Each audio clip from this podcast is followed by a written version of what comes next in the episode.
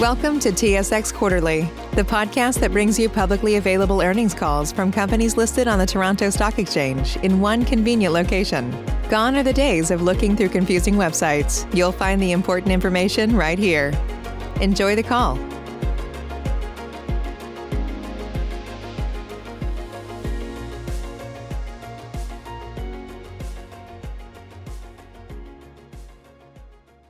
Morning. Name is Veronica, and I will be your conference operator today. At this time, I would like to welcome everyone to the Taseko Mines Q4 and year-end earnings and production results conference call. All lines have been placed on mute to prevent any background noise. After the speaker's remarks, there will be a question-and-answer session. If you would like to ask a question during this time, simply press star, then the number one on your telephone keypad.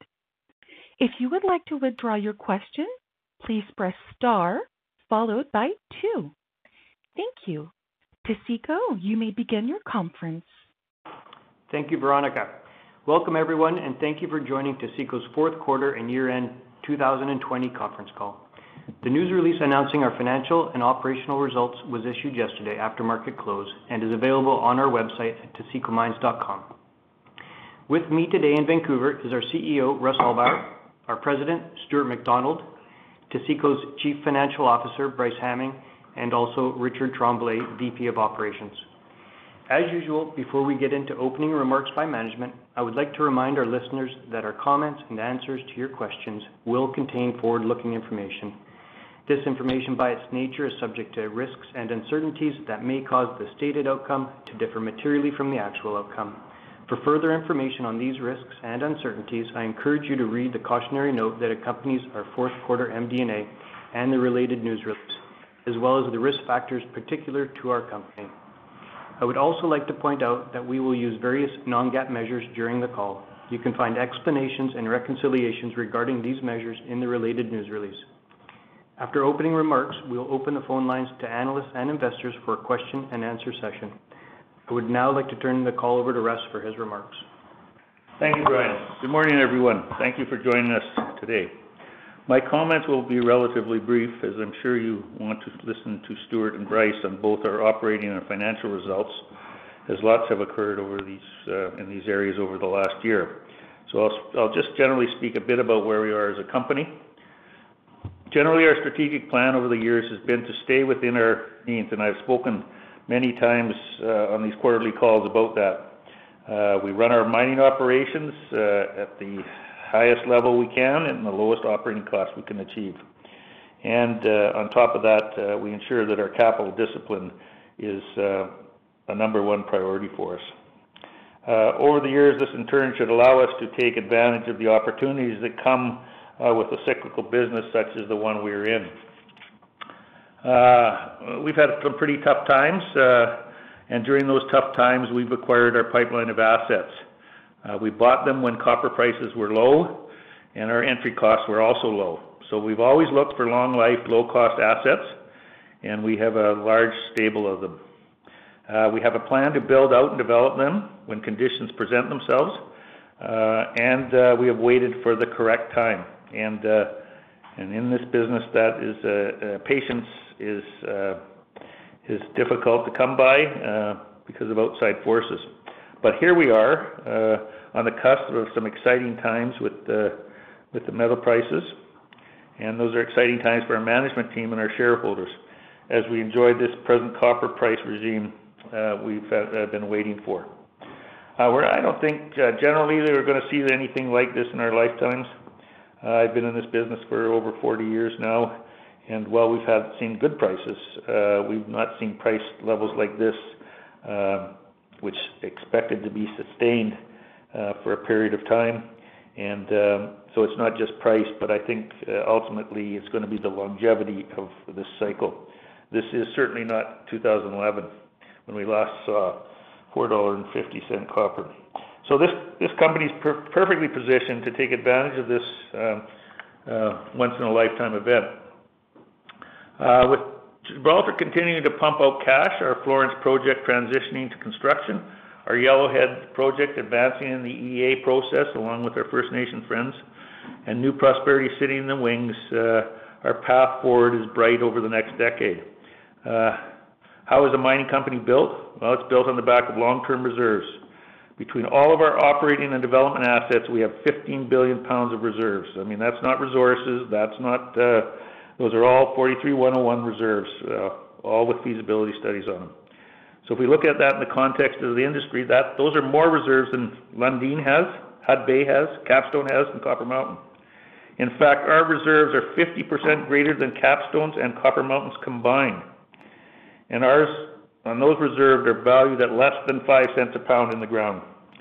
While Lundin is valued at 0.30, Capstone at 0.30, and Copper Mountain at a staggering 0.80. So some of the catch-up of these metrics by investors will occur in terms of growth as our growth of our production uh, uh, continues.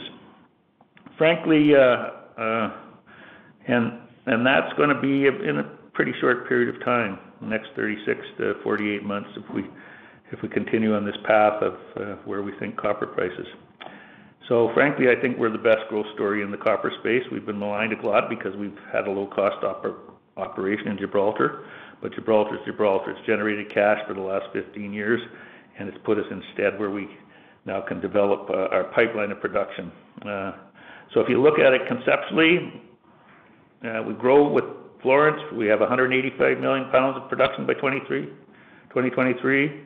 A further 170 million pounds by 2025 once Yellowhead comes online, uh, for annual production of over 355 million pounds annually at roughly $1.60 US uh, per ton uh, C1 costs. So if we look at all your guys' estimations, uh, all your analyst estimations, with the copper ranging well above $3, as you can see, these are gonna be pretty accretive reserves in the ground.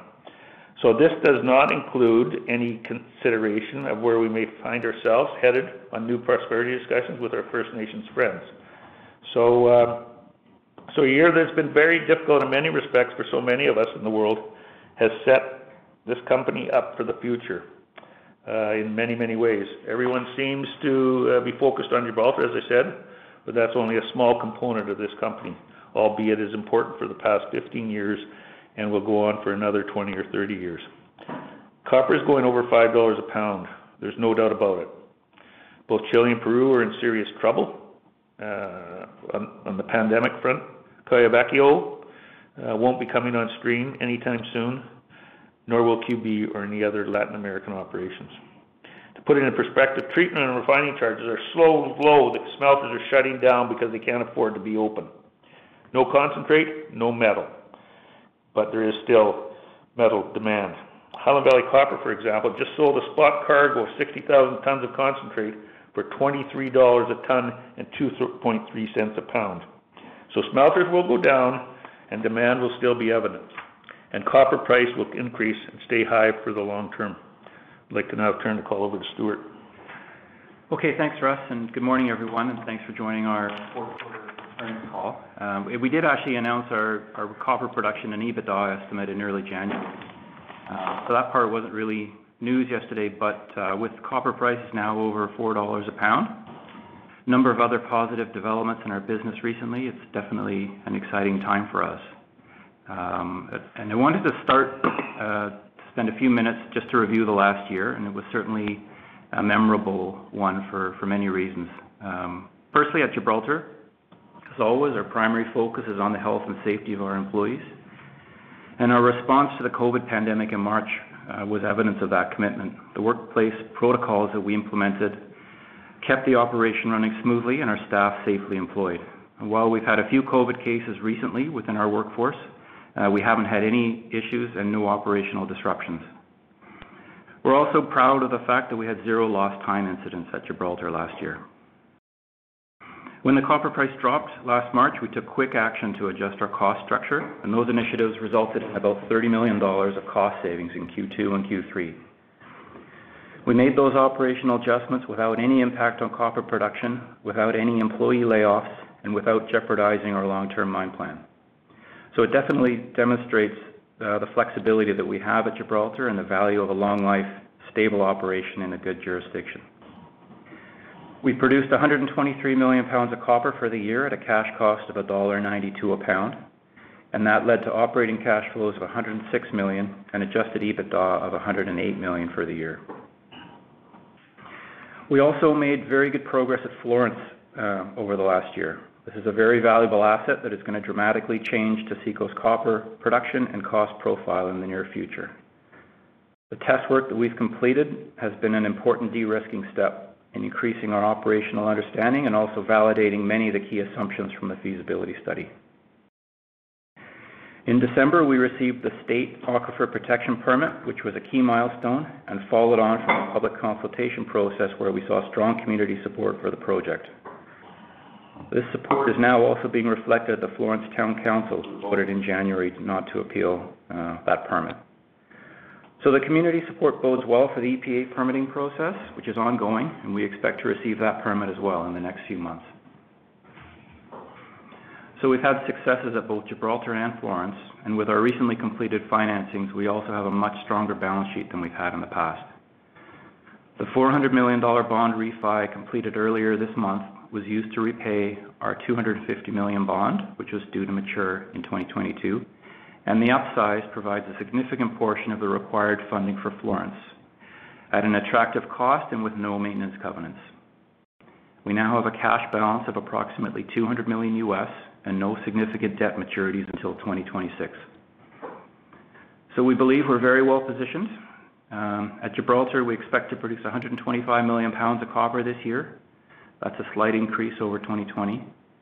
and We expect that production to be weighted towards the second half of the year as head grades increase as we advance in the Pollyanna pit and also begin to access ore from the Gibraltar pit later this year. And of course, copper prices are significantly higher than they were in 2020, which means improved financial results for us. To give you an idea of our leverage, at these prices, we would have generated roughly $275 million of adjusted EBITDA last year, which is a 150% increase. So with 90% of our revenue coming from unhedged copper production, the copper price recovery is very meaningful for us. We have the majority of the required Florence funding already in hand, and we recently announced that we're moving forward with final design engineering and procurement activities. This upfront work will allow us to move smoothly into the construction of commercial facility, and we're planning to move forward with on-the-ground construction as soon as we have the final EPA permit in place, which we expect to happen around mid-year. That schedule would put us in commercial production in the second half of 2022. Florence is one of the lowest CapEx intensity copper projects in the world. It also has a low operating cost of $1.10 a pound, and it's a green project that will produce refined copper cathode with 90% less carbon emissions than a conventional mine. This will become a new U.S. domestic supply of green metal that fits very well into government plans for renewable energy infrastructure and electric vehicle manufacturing. Lastly, I wanted to talk about our longer-term growth plans. Uh, beyond Florence, we have two other significant copper projects in the pipeline, Yellowhead and New Prosperity, and we're actively engaged on both of those projects. At Yellowhead, we're focused on the environmental assessment process and engagement with local communities, including First Nations. We've also commenced discussions with potential JV partners for that project. And As a reminder, at New Prosperity, we're engaged in a confidential dialogue with the BC provincial government and the Chilcotin National Government to try to find a solution to the conflict around that project. Over the last year, we've made progress in establishing a constructive dialogue uh, with the Chilcotin, and in December, we agreed to extend our standstill agreement for an additional year so that that dialogue can continue. So this is important work that's happening in the background at both Yellowhead and New Prosperity. Uh, we understand that equity markets are focused on shorter-term catalysts, but development of major projects like this takes time and patience. And with successful outcomes, either of these projects could become very meaningful for shareholders in the near future. In a $4 copper price environment, there's also expansion potential at Gibraltar, and that's something we're studying as well. As Russ already mentioned, Taseko has close to 15 billion pounds of copper in proven and probable reserves, and that reserve base is unmatched in the mid-tier copper space. So we have a great base to build from, and we'll continue to focus on organic growth to realize the inherent value of those reserves.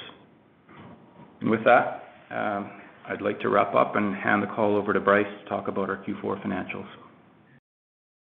Thanks, Stuart. Good morning, everyone.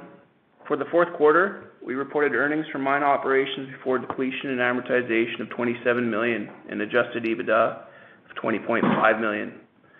Earnings this quarter continued to benefit from the recovering copper price, which averaged 3.25 per pound for the quarter. Taseko also had a further 8 million in upward provisional copper price adjustments included in revenue.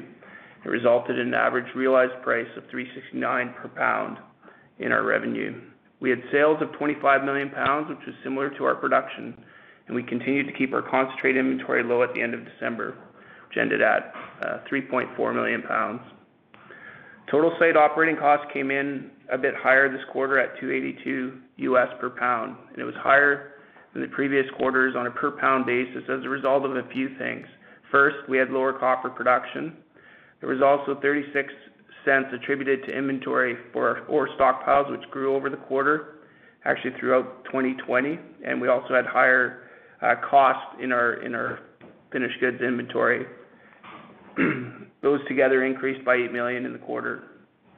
There was also less mining costs being capitalized as work focused in the Pollyanna pit. Only 1.2 million, that was related to work in the Gibraltar pit. And uh, Last but not least, the Canadian dollar also strengthened finished the year at $1.27 per pound. But At a 3.69 realized copper price, we still made a notable operating margin of 27 million before depreciation and generated cash flow from operations of 20 million. Depreciation is at 19 million, and it was consistent with our previous guidance of 20 million per quarter, which is what we expect going forward for the Pollyanna pit for 2021. With the higher copper price and the new mine plan, we also invested in the dewatering of the Gibraltar pit in Q4, with 7 million in procurement of the pumping and piping system to move water into the granite pit in 2021, now that we are finished mining in the granite pit. We also spent 4 million on Florence. These CapEx programs were funded from our operating cash flow.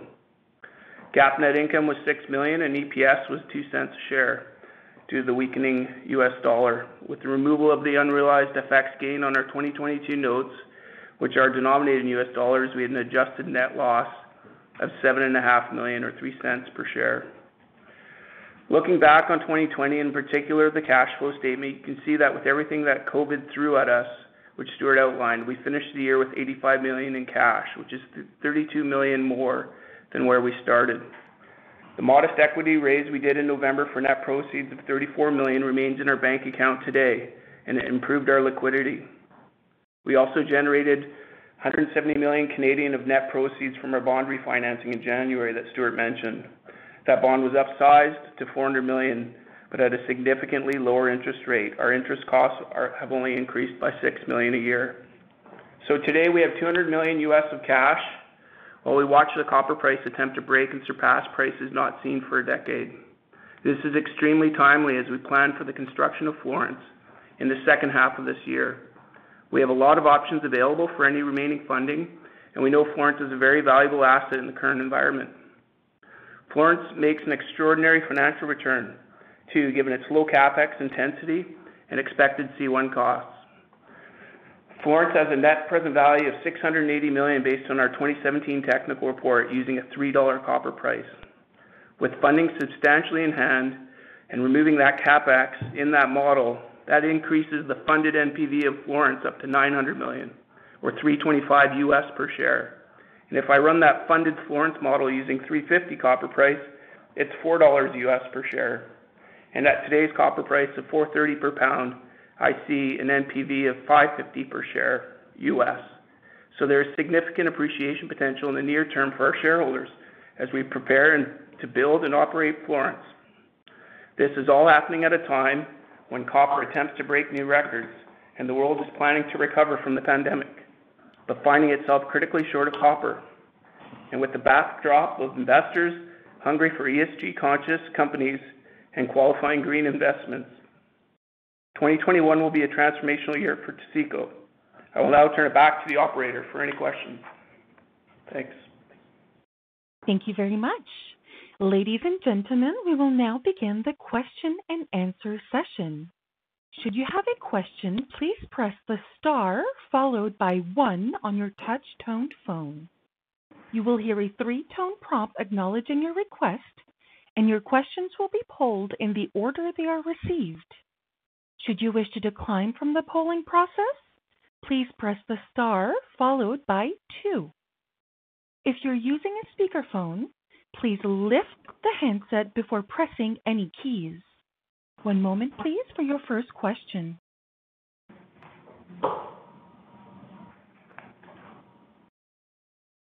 Save big on brunch for mom, all in the Kroger app. Get 16 ounce packs of flavorful Angus 90% lean ground sirloin for $4.99 each with a digital coupon. Then buy two get two free on 12 packs of delicious Coca Cola, Pepsi, or 7UP, all with your card. Shop these deals at your local Kroger, less than five miles away. Or tap the screen now to download the Kroger app to save big today. Kroger, fresh for everyone. Prices and product availability subject to change. Restrictions apply. See site for details.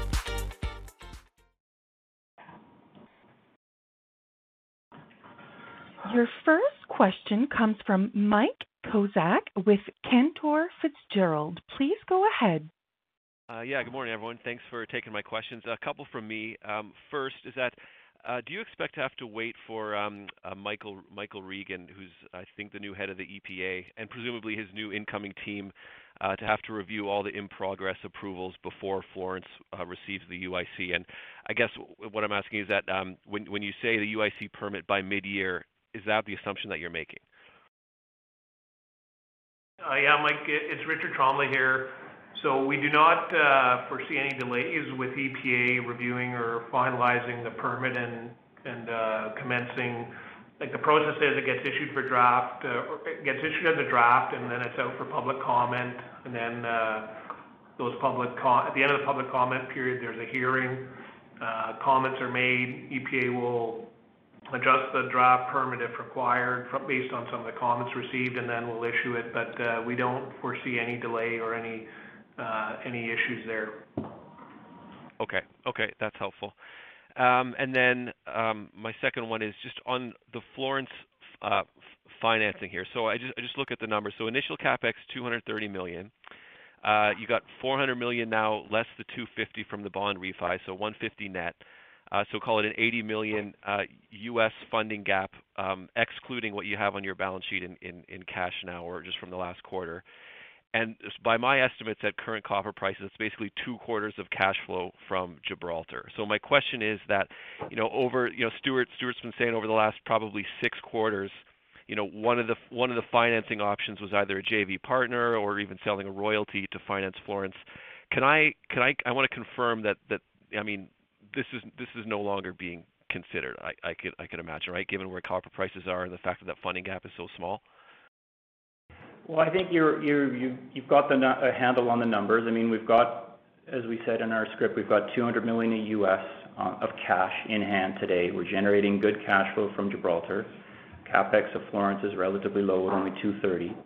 So um, yeah, we think we're in a very strong position. Uh, we definitely have the ability to fund this um, project on our own and own it 100%. Um, we are continuing um, discussions with a few select uh, JV partners. We're going to see how those discussions play out. Uh, we still think that the potential to maybe sell a minority stake um, at, at something based off of NPV, right? It's a $700 million NPV or higher at today's prices. If we can do a very accretive transaction with a minority stake, then that's something we may uh, consider doing. But if we don't get the valuation that we want, as you say, we have many other options to fund this and own it ourselves on a 100% basis. So we're in a much stronger position today, obviously, and, and frankly, kind of looking back, you know, we're glad that we didn't do a transaction uh, last year because we're in a much stronger position today and have many more options. So sometimes it's it's the it's the deals that you don't do that yeah. that that work out well for you. So I I completely agree. That's that's good to hear. Okay. Um, thanks everyone. That's that's all for me. Thank you very much. Your next question comes from Craig Hutchinson with TD Securities. Please go ahead. Hi, good morning, guys. Uh, my question's on Gibraltar. We did see the mining rates pick up here in Q4. Can we expect similar mining rates through the balance of this year that we saw in Q4? What do you refer to mining rates? Total material moved? Yeah, total material moved. Um, maybe if you can give me some context on strip ratio as well, that'd be helpful. Yeah, so uh, Craig, uh, Richard Tremblay here. Uh, yeah, mining rates will continue similar to Q4 rates for this year. Okay. And in terms of grades, I know you guys are guiding for higher grades in the back half of this year, but just, you know, kind of going into Q1, should we expect something similar to Q4 or are you guys already in a higher grade uh, portion of the pit now? Yeah. So the the production uh, profile for the year, roughly 45% of our production will be in the first half of the year and 55% in the second half. Okay, great. Thanks. Um, and in Florence as well, just maybe a follow-up question on the permitting. I know you guys targeted with your your Q3 results to have all the permits in hand sort of early 2021. Now it's sort of mid-year. Can you just provide some context of why that timeline has slipped on the EPA's front? Government. Yeah, like- Bureaucracy. Uh, uh, The timeline really uh, was impacted by a number of different things, but there is no set timeline, so it's a process that needs to be run through. And uh, you know, best best estimate is really what we look at. Um, COVID-19 played a factor. Um, responses back on the treatment plan for the historic properties uh, that are on site that we have to deal with uh, were slow in coming back from the consulting parties and a number of things like that impacted us. Uh, the process continues to advance, just not as fast as we originally thought. Okay. And maybe just last one question. Um, I think that the CapEx guidance now is around $240. Is that correct? 230. 230 is the number. Yeah. Yeah. Okay. You guys are feeling pretty confident with that, just given where steel prices have gone recently in the U.S.? Yeah, we've looked at that. We're pretty reasonably confident that that would include, you know, there's some assumptions in there about uh, reclamation bonding and a portion of those, of the bonding will be covered by surety bonds, and there's some working capital in there. But you know, generally, we're comfortable with that estimate. Okay, great, guys. You know, Greg, the more engineering you do, the better uh, refinement you get on your costs. So, although we've been delayed with the permitting, you know, and and last year, certainly the delay in the permitting, like Stuart said, uh, certainly just blended into the whole where we were in the copper price cycle and that kind of stuff. And that, and, but at the same time, we were refining our our engineering studies and getting more details in terms of uh, overall engineering costs. And when that happens, you can really focus in on your on your capital expenditures. Great, guys. Thank you for taking my questions. Thank you very much. Ladies and gentlemen, as a reminder, should you have a question, please press the star followed by one. One moment, please, for your next question.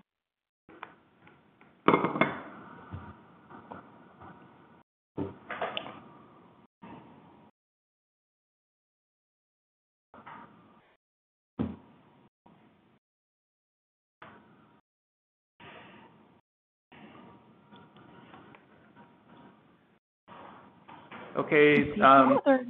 Oh, pardon me. Operator, yeah. Yeah, operator, if there's no further questions, um, yeah, we can wrap up the call here. And thanks again, everyone, for joining, and we'll talk to you again uh, in May after our first quarter. Thanks again. Bye, everyone. See you. Ladies and gentlemen, this concludes your conference call for today. We thank you for participating and ask that you please disconnect your lines. Thank you. Have a good day. Save big on brunch for mom, all in the Kroger app. Get 16-ounce packs of flavorful Angus 90% lean ground sirloin for $4.99 each with a digital coupon. Then buy two, get two free on 12 packs of delicious Coca-Cola, Pepsi, or 7UP, all with your card.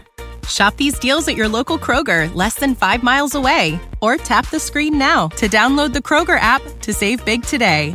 Kroger, fresh for everyone. Prices and product availability subject to change. Restrictions apply. See site for details.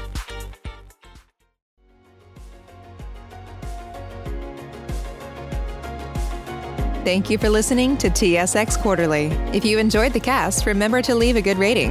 And remember, for any additional inquiries, please consult the company's investor relations section on their website. See you next time.